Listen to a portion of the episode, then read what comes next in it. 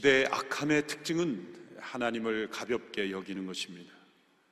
예수님을 믿는 사람들조차도 하나님의 말씀을 세상의 뉴스보다 더 가볍게 여기고 또 하나님과의 만남을 사람과의 만남보다 더 가볍게 여기는 모습이 바로 이 세상이 하나님을 얼마나 가볍게 여기는가 보여주는 증거일 것입니다. 그러나 하나님은 영광의 하나님이십니다. 이 영광이라는 단어의 히브리어 카보드는 무겁다라는 뜻의 카베드에서 유래된 단어입니다. 이 무겁다라는 단어의 뜻이 영예롭다, 또 엄위하다, 중요하다라는 뜻으로 발전되면서 결국 영광이라는 의미로 사용된 것입니다. 우리 하나님은 존재하는 모든 것 가운데 가장 중요한 분이며 가장 엄위하신 분이며 가장 무게 있으신 분입니다. 우리의 삶의 모든 결정은 중요하게 생각하는 것, 무게를 따라 움직일 수밖에 없습니다. 우리의 삶에 하나님의 무게는 얼마나 큽니까? 믿음의 삶이란 하나님께서 우리의 삶에 가장 무게 있는 중요한 분으로 여겨지는 것입니다. 헬라어로 이 독사는, 헬라어로 영광은 독사라는 그런 이 뱀 독사라는 발음과 똑같은데요, 독사라는 단어인데 이것은 찬양이라는 의미도 사용돼요. 그래서 독설로지 그러면 찬양악, 찬송악 그런 의미로 사용됩니다. 이 두 단어를 합하면 하나님의 엄위하심, 하나님의 중하심에 대한 이 찬양과 경배를 올려드리는 것, 이렇게 영광을 정의할 수 있습니다. 하나님께서는 영광스러운 창조주이십니다. 시편 19편 1절을 개정번역으로 읽어보면 하늘이 하나님의 영광을 선포하고 궁창이 그의 손으로 하신 일을 나타낸다고 말씀했습니다. 하나님께서는 존재하심 그 자체로 영광스러운 분이지만 창조를 통하여 그 영광을 우리에게 나타내시고 선포하셨다는 겁니다. 이 하나님의 영광이 최고로 나타난 것은 바로 예수 그리스도이십니다. 히브리서 1장 3절, 그 아들은 하나님의 영광의 광채이시며 하나님의 본체의 형상이십니다 말씀했습니다. 하나님의 아들의 성육신하심, 그리고 그분이 우리의 죄를 대속하신 십자가의 구속하심, 그리고 부활승천하셔서 이제 다시 오실 때 큰 영광과 능력으로 임하실 것입니다. 인간이 타락했을 때 잃어버린 것이 이 하나님의 영광입니다. 인간은 영광스러운 존재로 하나님의 형상대로 지음받았기에 하나님의 영광을 보유한 자로, 또 하나님의 영광을 나타내는 자로 지음받았습니다. 죄로 말미암아 이 하나님의 영광에 이르지 못하게 되었어요. 로마 3장 23절의 말씀이죠. 모든 사람이 죄를 범하였음에 하나님의 영광에 이르지 못하게 되었다.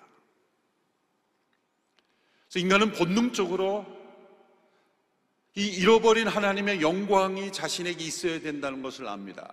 이 영광의 무게가 자신에게 있어야 된다는 것을 느낍니다. 그래서 그 하나님의 영광으로 채워져야 될 빈자리를 다른 것으로 채우려고 하는 것입니다. 많은 소유, 지식, 명예, 권력, 다른 어떤 것으로 이 영광의 무게를 대체하려고 하지만 그 어느 것도 하나님의 영광의 무게를 대체할 수가 없습니다. 예수 그리스도께서 이 땅에 오신 것은 우리가 잃어버린 이 하나님의 영광을 다시 회복시켜 주신 겁니다. 예수님을 믿고 복음을 믿고 그 안에 살아가는 것은 이 하나님의 영광을 회복하는 여정이죠.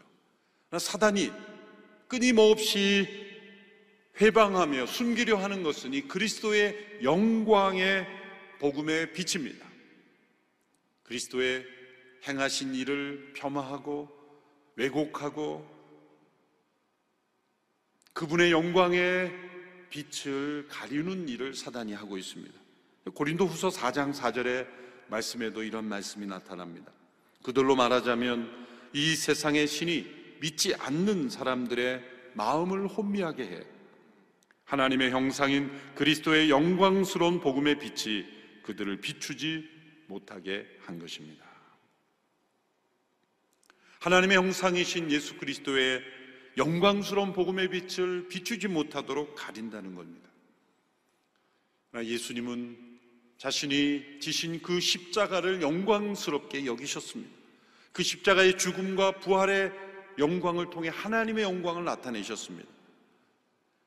예수님께서 십자가를 지시기 전에 드리신 요한복음 17장의 기도, 이 대제사장의 기도를 보면은 영광이라는 단어가 반복해서 나옵니다. 아버지여, 때가 이르러 싸우니 아들을 영화롭게 하사 아들로 아버지를 영광스럽게 하옵소서. 거기서 영광은 십자가를 지시는 순간입니다.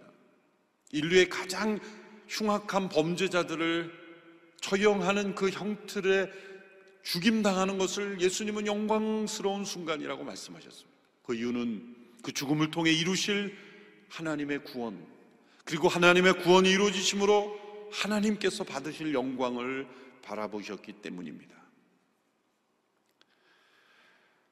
요한복음 17장 24절의 한 구절을 읽어봅니다. 아버지여, 아버지께서 내게 주신 사람들이 내가 있는 곳에 나와 함께 있어 내 영광, 곧 아버지께서 세상이 창조되기 전부터 나를 사랑하셔서 내게 주신 영광을 그들도 보게 하소서. 그 영광을 제자들이 보기를 원했고, 제자들을 통해 믿는 우리들이 보기를 원했습니다. 예수님의 이 기도는 지금도 드려지고 있습니다. 또한 이 기도를 통해 지금도 응답되고 있습니다. 예수 그리스도를 믿는 사람은 곧 그분의 영광을 보는 것입니다. 말씀이 육신이 되어 우리 가운데 거하시며 독생자의 영광이요 은혜와 진리가 충만하더라 하신 그 영광, 그 영광을 본 것입니다. 사도 바울이 그 영광을 보았습니다. 그는 예수님을 믿는 자들을 핍박하는 사람이었지만 부활하신 예수님의 그 영광을 보았고, 그 영광에 사로잡혔고, 그 영광을 위하여 복음을 전하는 사도가 되었고 고난을 기쁘게 받았던 것입니다. 사도 바울은 이 고린도 후서에서 자신을 공격하는 사람들 앞에 직면해 있습니다. 자신을 무자격자라고 공격하는 사람들이죠. 바울이 공격을 어떻게 이겨내고 있습니까? 3장 전반부에서는 나의 자격은 사람들의 추천서가 아니라 오직 하나님께로부터 난 것이다. 당시 문화적인 배경 속에 평판이 좋은 사람, 또 신뢰할 수 있는 사람들의 추천서를 가지고 자신의 자격을 논하는 그러한 문화, 그런 문화로 자신을 공격하는 사람들 앞에서 나는 사도들의 추천서가 없다, 예루살렘으로부터는 어떤 추천서도 나는 없지만 그러나 나는 부활하신 주님을 직접 보았고 그분의 영광을 보았고 그 영광을 위하여 나는 일하고 있다. 나의 자격은 오직 하나님께로부터 온 것이다. 그리고 오늘 3장 후반부의 본문에서는 내가 받은 이 직분은 영광스러운 직분이다. 자신이 받은 그 영광스러운 직분을 설명하면서 구약의 모세가 받은 이 직분과 비교하고 있는 것입니다. 왜 이 구약을 인용하며 비교하며 설명하고 있을까요? 바울을 공격하고 있는 이들은 틀림없이 유대인들이며 또 그들은 과거의 율법에 얽매여 이제 예수님을 통해 도래한 이 새로운 시대, 새 언약의 시대, 하나님의 나라의 이 축복과 능력을 잃어버린 채 과거의 율법에 얽매여서 올바른 복음을 바라보지 못하고 있기 때문에 지금 이 비교를 통해 자신의 그 부르심을 설명하고 있습니다. 그래서 영광이라는 단어를 사용하여 설명하고 있습니다. 이 영광이라는 단어 자체가 매우 구약의 뿌리를 둔 설명이죠. 그래서 3장과 4장, 이 두 장에 걸쳐서 영광이라는 단어를 17번이나, 우리말 성경 번역으로 17번이나 사용하며 강조합니다.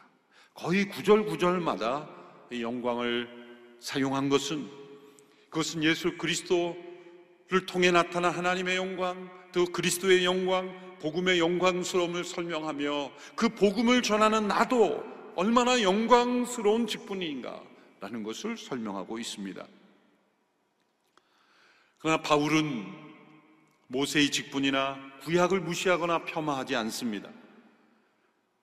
구약의 옛 언약도 영광스러운 언약이고 하나님이 주시는 영광스러운 언약이고, 그 언약의 전달자였던 모세도 영광스러운 직분을 수행한 사람이었다고 밝힙니다.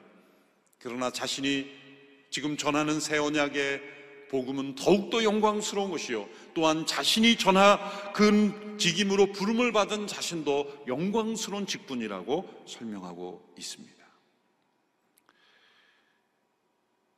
이 바울의 주장을 도표로 간단하게 요약을 하면 이렇게 대조가 되죠. 구약, 곧 옛 언약의 통로자가 되었던 이 모세, 그리고 새 언약의 통로가 된 이 그리스도 안에서의 이 바울을 대조하면, 모세는 문자의 직분이었다. 옛 율법을 기록을 통해서 전해주신 그 직분은 이 인간들로 하여금 인간이 죽음과 정죄에 처할 수밖에 없는 정죄의 직분이었다. 그 또한 사라질 영광이었다. 모세의 얼굴에 나타난 영광은 잠시 영광이었다. 그러나 자신이 그리스도 안에서 받은 이 직분은 영의 직분이요, 의의 직분이요, 생명의 직분이요, 또한 영원한 영광의 직분이었다 설명하고 있습니다. 이 내용을 설명하고 있는 3장 7절 이하의 구절들을 제가 읽어보겠습니다. 죽음에 이르게 하는 돌에 새긴 문자의 직분도 영광스러워 모세의 얼굴에 나타난 없어질 영광으로 인해 이스라엘 자손이 그의 얼굴을 주목할 수 없었다면, 하물며 영의 직분에는 더욱 더 영광이 넘치지 않겠습니까? 9절 말씀, 만일 정죄의 직분에도 영광이 있었다면 의의 직분은 더욱 더 영광이 넘칠 것입니다. 11절, 사라져버릴 것도 영광스러웠다면 영원한 것은 더욱 영광 가운데 있을 것입니다. 반복되는 것은 더욱 영광스럽다. 옛 언약의 전달자로 부름받은 모세의 직분도 영광스러운 직분이었다. 리스펙트하는 거죠. 존경하는 겁니다. 옛 언약도 하나님의 계시였기에 영광스러운 것이었다. 그러나 이제 내가 전하고 있는 이 새 언약은 더욱더 영광스러운 것이요, 그렇기에 나 또한 영광스러운, 더욱더 영광스러운 직분이다 라고 고백하고 있는 것입니다.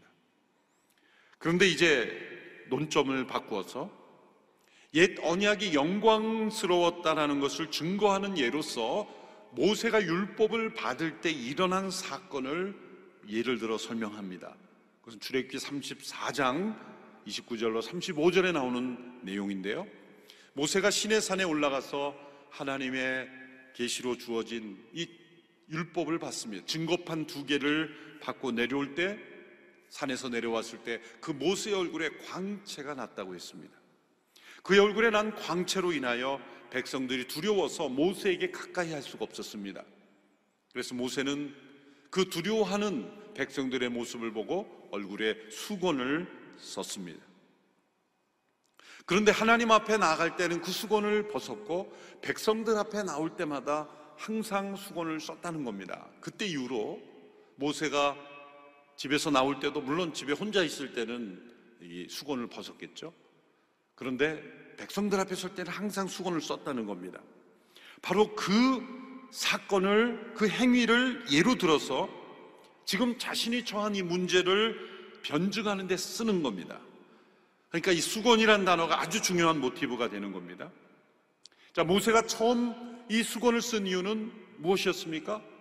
자신에게 나타나는 이 신비로운 광채로 인하여, 영광스러운 광채로 인하여 백성들이 두려워하자 그것을 가리고, 백성들을 배려해서 가리고 만나기 위해서 수건을 쓴 겁니다.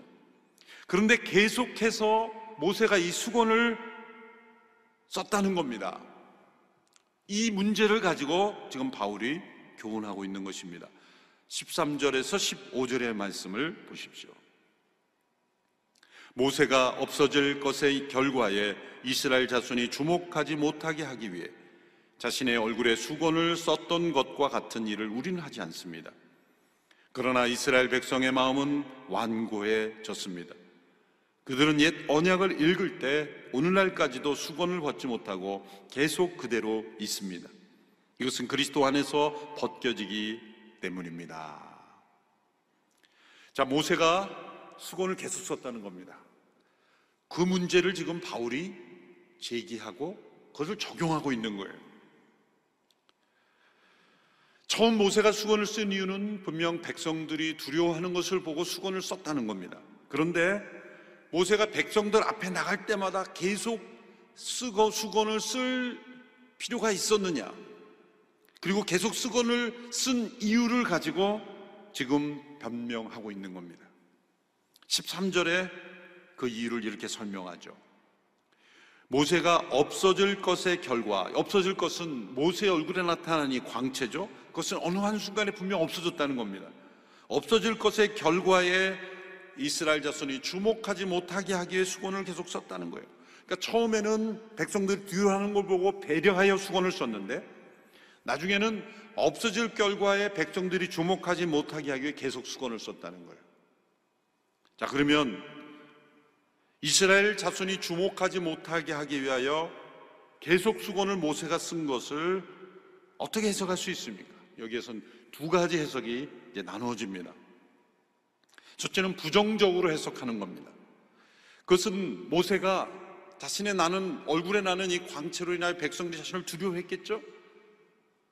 그걸 부정적으로 보아서 이제 어느 한순간에 아침에 일어나서 세수를 할 때 보면 얼굴에 광채가 없어졌으면 그저 일상으로 돌아가면 되는데, 얼굴에 광채가 없어졌음에도 불구하고 계속 수건을 쓰고 나갔다는 거예요. 이것은 모세를 부정적으로 보는 거죠. 이 모세가 마치 자신의 얼굴에 광채가 계속 있는 것처럼 보이려고 수건을 쓰고 나갔다, 이렇게 보는 겁니다. 두 번째는 긍정적으로 해석하는 겁니다. 모세가 수건을 계속 쓰는 필요가 없는데 왜 썼는가?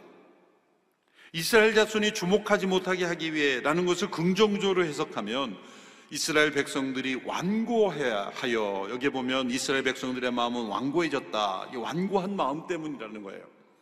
그 말은 무슨 뜻이냐면, 하나님께서 모세의 얼굴에 광채가 나게 했을까요? 모세가 시내산에서 세상에 없는 특이한 약수를 가지고 세수를 했기 때문에 얼굴이 갑자기 밝아진 것이 아니죠. 신비로운 하나님의 임재하심을 보여준 겁니다. 그것은 모세 자신을 위해서가 아니라 모세가 받은 이 옛 언약 율법이 중요하다는 것을 백성들에게 알려주기 위해서 신비한 현상을 보여준 거죠.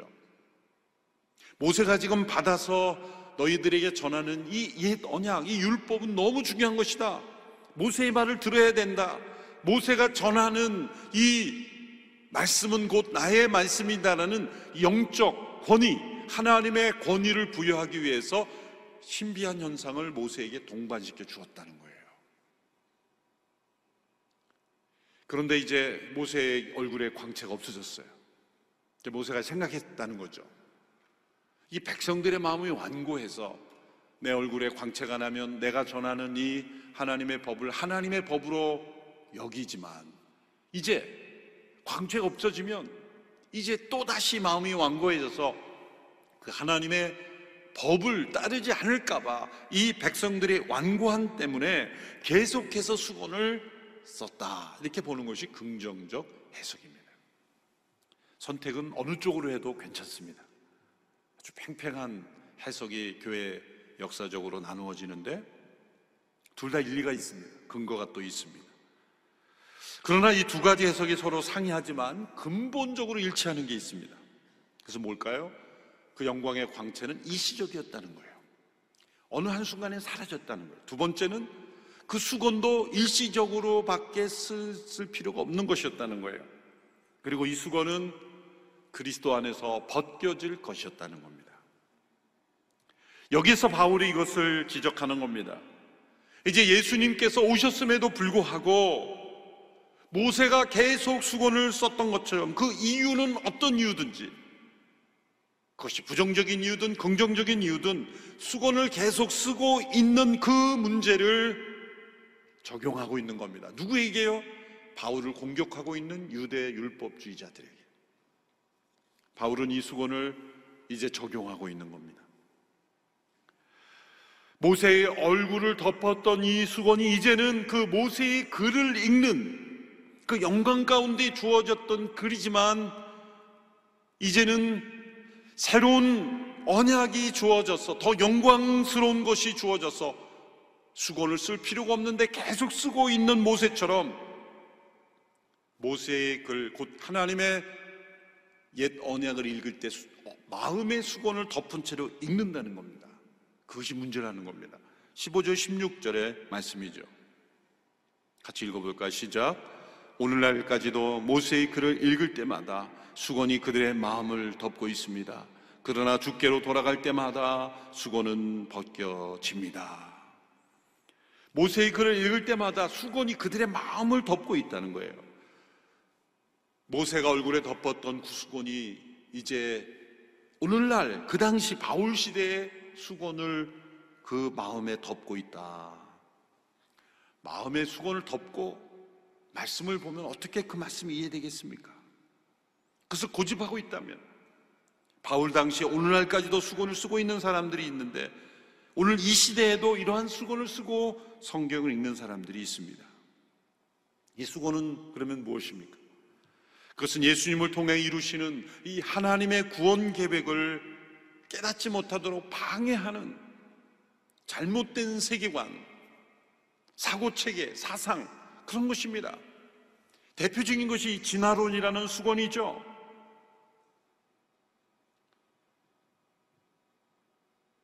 사람들은 오랜 시간 동안 이루어졌다고 생각하면 그 중간에 무슨 일이 일어났는지 모르면서도 있을 수 있다고 생각해요.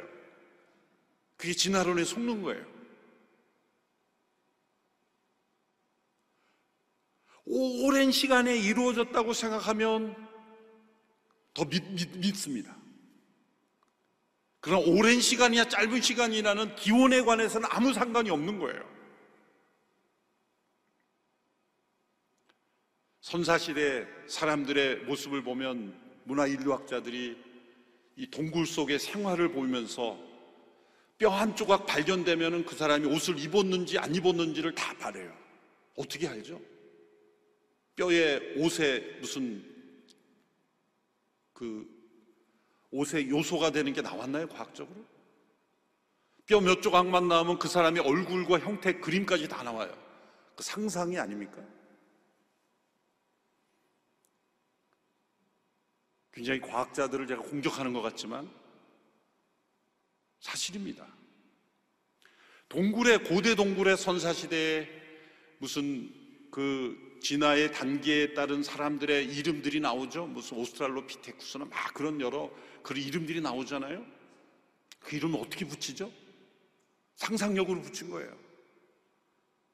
그런 시대 사람들의 이름을 네이밍한 거 후대 사람들이 상상력으로 네안데르탈인 뭐 이런 거 다 붙인 거죠, 후대 사람들이. 실제 사실이 없냐. 고대 사람들의 그 사람들이 살았다고는 벽화를 본 그림이 나와요. 저는 그림이야말로 진화를 사실이 아니라는 증거라고 생각해요. 왜 그렇습니까? 여러분, 원숭이는 그림을 그릴 생각만 하고 그림의 초안만 그리고 사람으로 갈수록 점점 정교한 그림을 그립니까? 아니죠. 사람만 그림을 그릴 수 있어요. 사람만 벽화를 그릴 수 있고 온전한 사람만 그림을 그릴 수 있는 문명의 창조자입니다. 고대, 아주 고대에 있었던 사람들이 그림을 그렸다면 그것이 추상화건 뭐 사물화건 오늘 시대와 약간의 차이는 있겠지만 그림을 그리면 그 시대의 사람도 오늘 우리 시와 동일한 사람들인 거예요. 이건 종류의 차이지 변화가 이루어진 것이 아닙니다. 이 진화론이라는 수건이 오늘 이 시대 사람들의 이 마음을 덮고 있어요.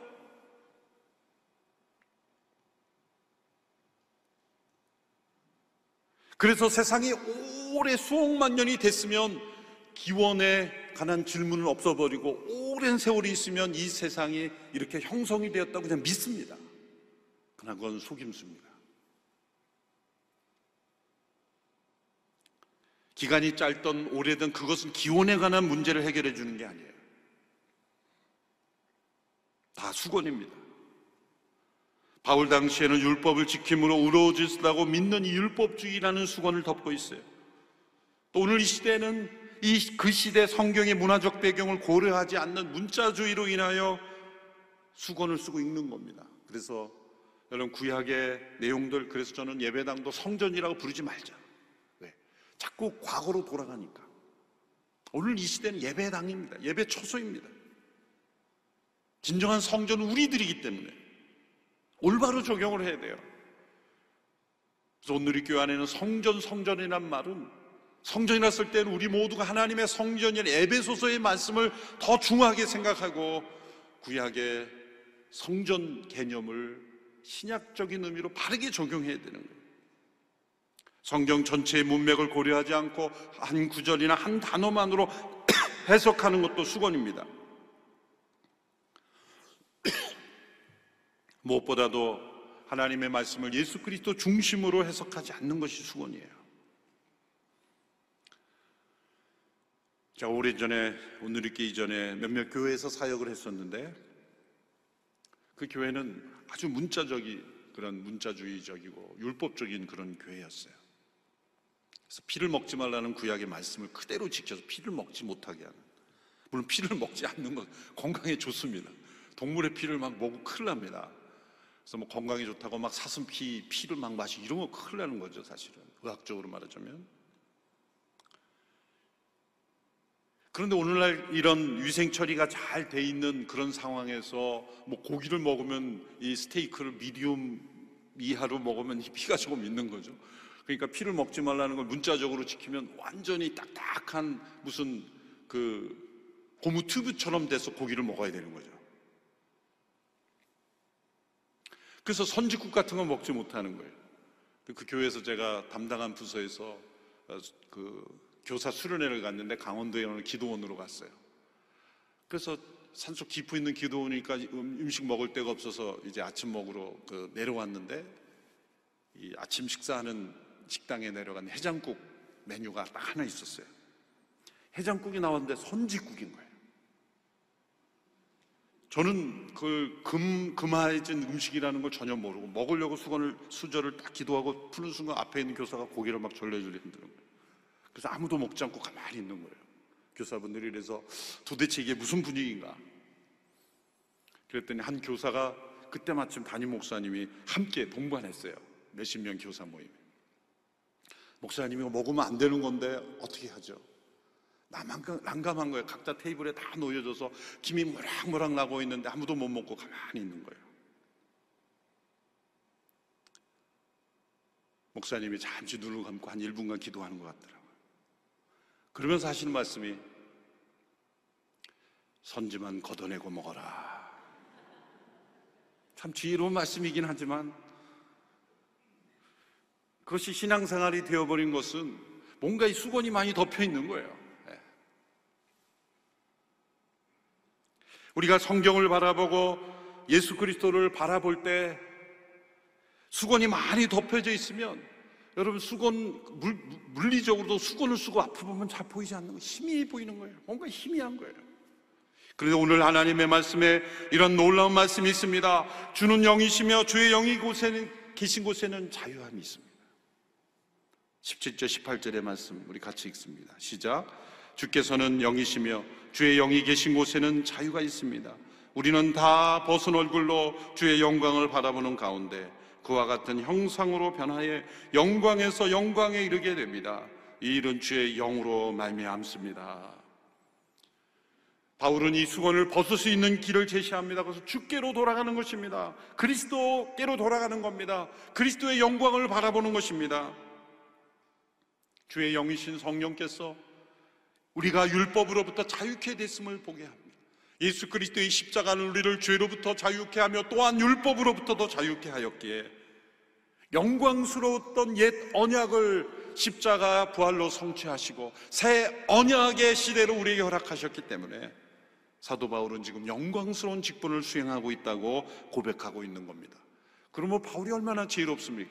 자신을 공격하고 있는 사람들과 맞서 싸우는 게 아니라 그들이 그렇게 주장하게 된 그 이면, 그들의 마음을 덮고 있는 수건을 지적하면서 모세가 없어질 영광을 계속 수건을 쓰고 있었던 불필요한 일이었다는 겁니다. 그것이 긍정적 의미건 부정적 의미건 자신의 얼굴에서 영광이 사라졌으면, 광채가 사라졌으면 그날부로 수건을 벗어야 되는데 모세가 계속 수건을 썼다는 거예요.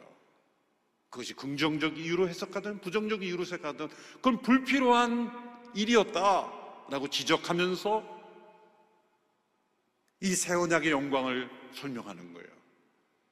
바울이 얼마나 담대합니까? 당시 유대인들에게 모세는 엄청난 신적 존재였는데 모세가 불필요한 행동을 한 것처럼 지금 당신들도 마음의 수건을 쓰고 하나님의 말씀을 읽고 있다는 겁니다. 주의 영이 계신 곳엔 자유함이니라. 하고 싶은 대로 한다는 뜻이 아니라 이제는 새로운 시대에 우리에게 주어진 복음 안에서의 자유를 경험할 수 있다는 겁니다. 교회 역사적으로 흘러나오면서 이래야 된다 저래야 된다라는 규정이 너무 많아요.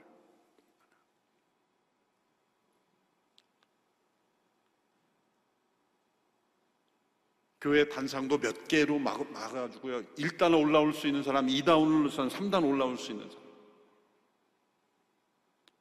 어떤 이민교회는 여성분들은 이 단으로 못 알고 아랫단으로 와요. 얼마나 여성 비합니까? 이 시대 큰일 날 문제예요. 그래서 어떤 여성 강사가 아래에서 설교하면서 아주 기가 막혀서 올라가려 했더니 막 못 올라가게 해서 밑에서 하라고. 근데 여기 단에는 꽃이 있잖아요. 꽃을 바라보면서 그랬다니까. 꼬사 꼬사 나는 너가 참 부럽다. 나도 못 올라가는데 널 어떻게 올라갔니? 그렇게 꽃을 바라보면서 막 그렇게 독백을 했다는 거예요. 그런 일들이 일어나고 있습니다. 우리 어릴 때는 단상 위에 아이들이 못 올라가게 했죠. 사찰 집사님 청소하기 힘드니까 못 올라가게 한 거예요. 그래서 어릴 때는 야 저긴 하나님이 계시기 때문에 못 올라가나? 그게 아니죠. 얼마든지 아이들이 올라와서 여기서 율동하고 뛸 수 있는 곳이에요. 하나님이 그걸 기뻐하시지. 여기는 접근 금지라고 해서 몇몇 사람 목사만 올라오는데 그게 아니죠. 다 수건입니다. 수건. 제가 이미 목회했던 분은 제가 회색 양복을 입었더니 목사가 회색 양복 입어도 됩니까? 검은색만 입어야 되는 거 아닙니까? 설교하다가 목이 말라서 물을 마시니까 신성한 설교를 하면서 물을 마셔도 됩니까? 그러면서 자유함이 있습니다. 우리는 지금 규정을 문자로 지키는 신앙생활이 아니라 예수 그리스도의 십자가 부활 안에서 주의 영이 계신 곳엔 자유함이니라. 어떤 자유함입니까? 영광의 자유. 로마서 8장에 보면은 모든 피조물들이 하나님의 자녀들을 바라보고 있다는 겁니다. 그 하나님의 자녀들이 영광스럽게 되는 순간을 왜 바라봅니까? 모든 피조물이 종로로 타는 데서 자유케 되는 것을 바라보고 있다. 왜? 이것이 연결되어 있기 때문에. 모든 인간이 하나님의 자녀들이 되어 영광의 자유에 이른 영광스러운 구원에 이르는 순간 모든 피조물들로도 해방되기 때문이에요. 온전한 구속입니다. 우리가 받은 건 인간만 구원, 인간의 영혼만 천국 가는 게 아니라 새하늘과 새 땅이 이루어지는 모든 것이 새로워지는 이 피조물까지도 다 구원받는 사건인 거예요. 그래서 우리의 구원을 죄로부터 자유케 되는 칭의, 의롭게 함을 받는 구원과 현재 거룩함을 이루어가는 성화의 구원과 그리고 마지막 영광스럽게 되는 영화, 글로리피케이션의 구원으로 설명하는 것입니다. 우리에게는 그 영광스러운 구원을 바라보는 것입니다. 그것이 소망입니다. 사도 바울이 3장 12절에서 이렇게 고백하죠. 우리가 이러한 소망을 가지고 있으므로 더욱 담대하게 말합니다. 바울에게는 이 영원한 소망이 있었던 겁니다. 그 소망은 무엇입니까? 영광에 이르는 소망입니다. 우리에게 이 소망이 있습니까? 올 한 해 소망의 복음을 굳게 잡으라는 이 표현 중에 무슨 소망입니까? 영원한 영광에 대한 소망입니다. 우리는 영광스러운 존재입니다. 이 땅에서는 죄와 결핍과 문제와 죄로 인하여 쓰러지고 넘어지지만 이 모든 것이 변화되어 영광스럽게 되는 순간이 우리에게 약속되어 있다. 그것을 바라보는 소망. 그래서 바울은 담대했던 겁니다. 모든 고난을 이겼던 겁니다. 승리했던 겁니다. 오늘 우리에게 필요한 것이 영광에 대한 소망입니다. 우리는 영광스러운 존재입니다. 죄로 말미암아 하나님의 영광을 잃어버렸지만 그리스도께서 십자가와 부활을 통해 우리에게 그 영원한 영광, 하나님의 영광을 회복시켜 주셨던 거예요. 자신이 얼마나 영광스러운 존재인지를 아는 사람은, 이 영어로 표현하면 디그너티, 자기의 존엄성을 아는 사람은 절대로 하찮은 인생을 살지 않습니다. 그래서 자녀들에게 이래야 된다 저래야 된다라고 말하는 것보다도 중요한 것은 이 자녀가 얼마나 소중한 존재인가, 이 자신의 이 디그니티를 높여줘야 돼요. 너 얼마나 영광스러운 존재인가를 깨닫게 해주면 사소한 것에 얽매이지 않습니다. 우리 모든 성도들이 우리에게 주어진 영광이 얼마나 영광스러운지를 깨닫고 그것을 바라보는 소망 가운데 우리가 날마다 수건을 벗은 마음으로 주의 영의 도우심으로 소망 가운데 승리하며 살아가는 우리 모두가 되기를 주님의 이름으로 축원합니다. 기도하겠습니다. 하나님 아버지, 하나님의 영광을 가볍게 여기고 우리에게 주어진 영광이 얼마나 놀라운 것인가를 깨닫지 못하며 살아가는 이 시대의 우리의 모습입니다. 사도 바울이 바라보았던 이 소망, 영원한 영광에 대한 소망을 우리도 굳게 잡고 믿음으로 승리하며 살아가는 저희들이 되게 하여 주옵소서. 예수님의 이름으로 기도하옵나이다. 아멘.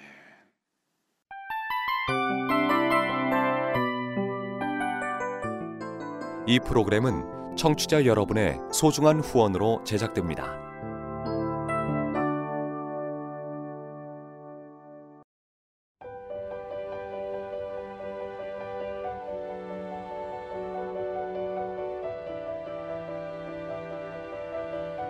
세상에는 수많은 교회들이 있지만 더 깊이 있는 말씀 강해를 찾기 위해 크기로만 교회를 선정하지 않습니다. 보다 좋은 영적 콘텐츠를 더 많이 나누기 위해 방송비를 받지 않습니다. 1년 365일 복음만 전하고 싶어서 우리는 광고를 하지 않습니다. 온누리의 복음을 땅끝까지 CGN TV와 함께 땅끝 선교사가 되어주세요.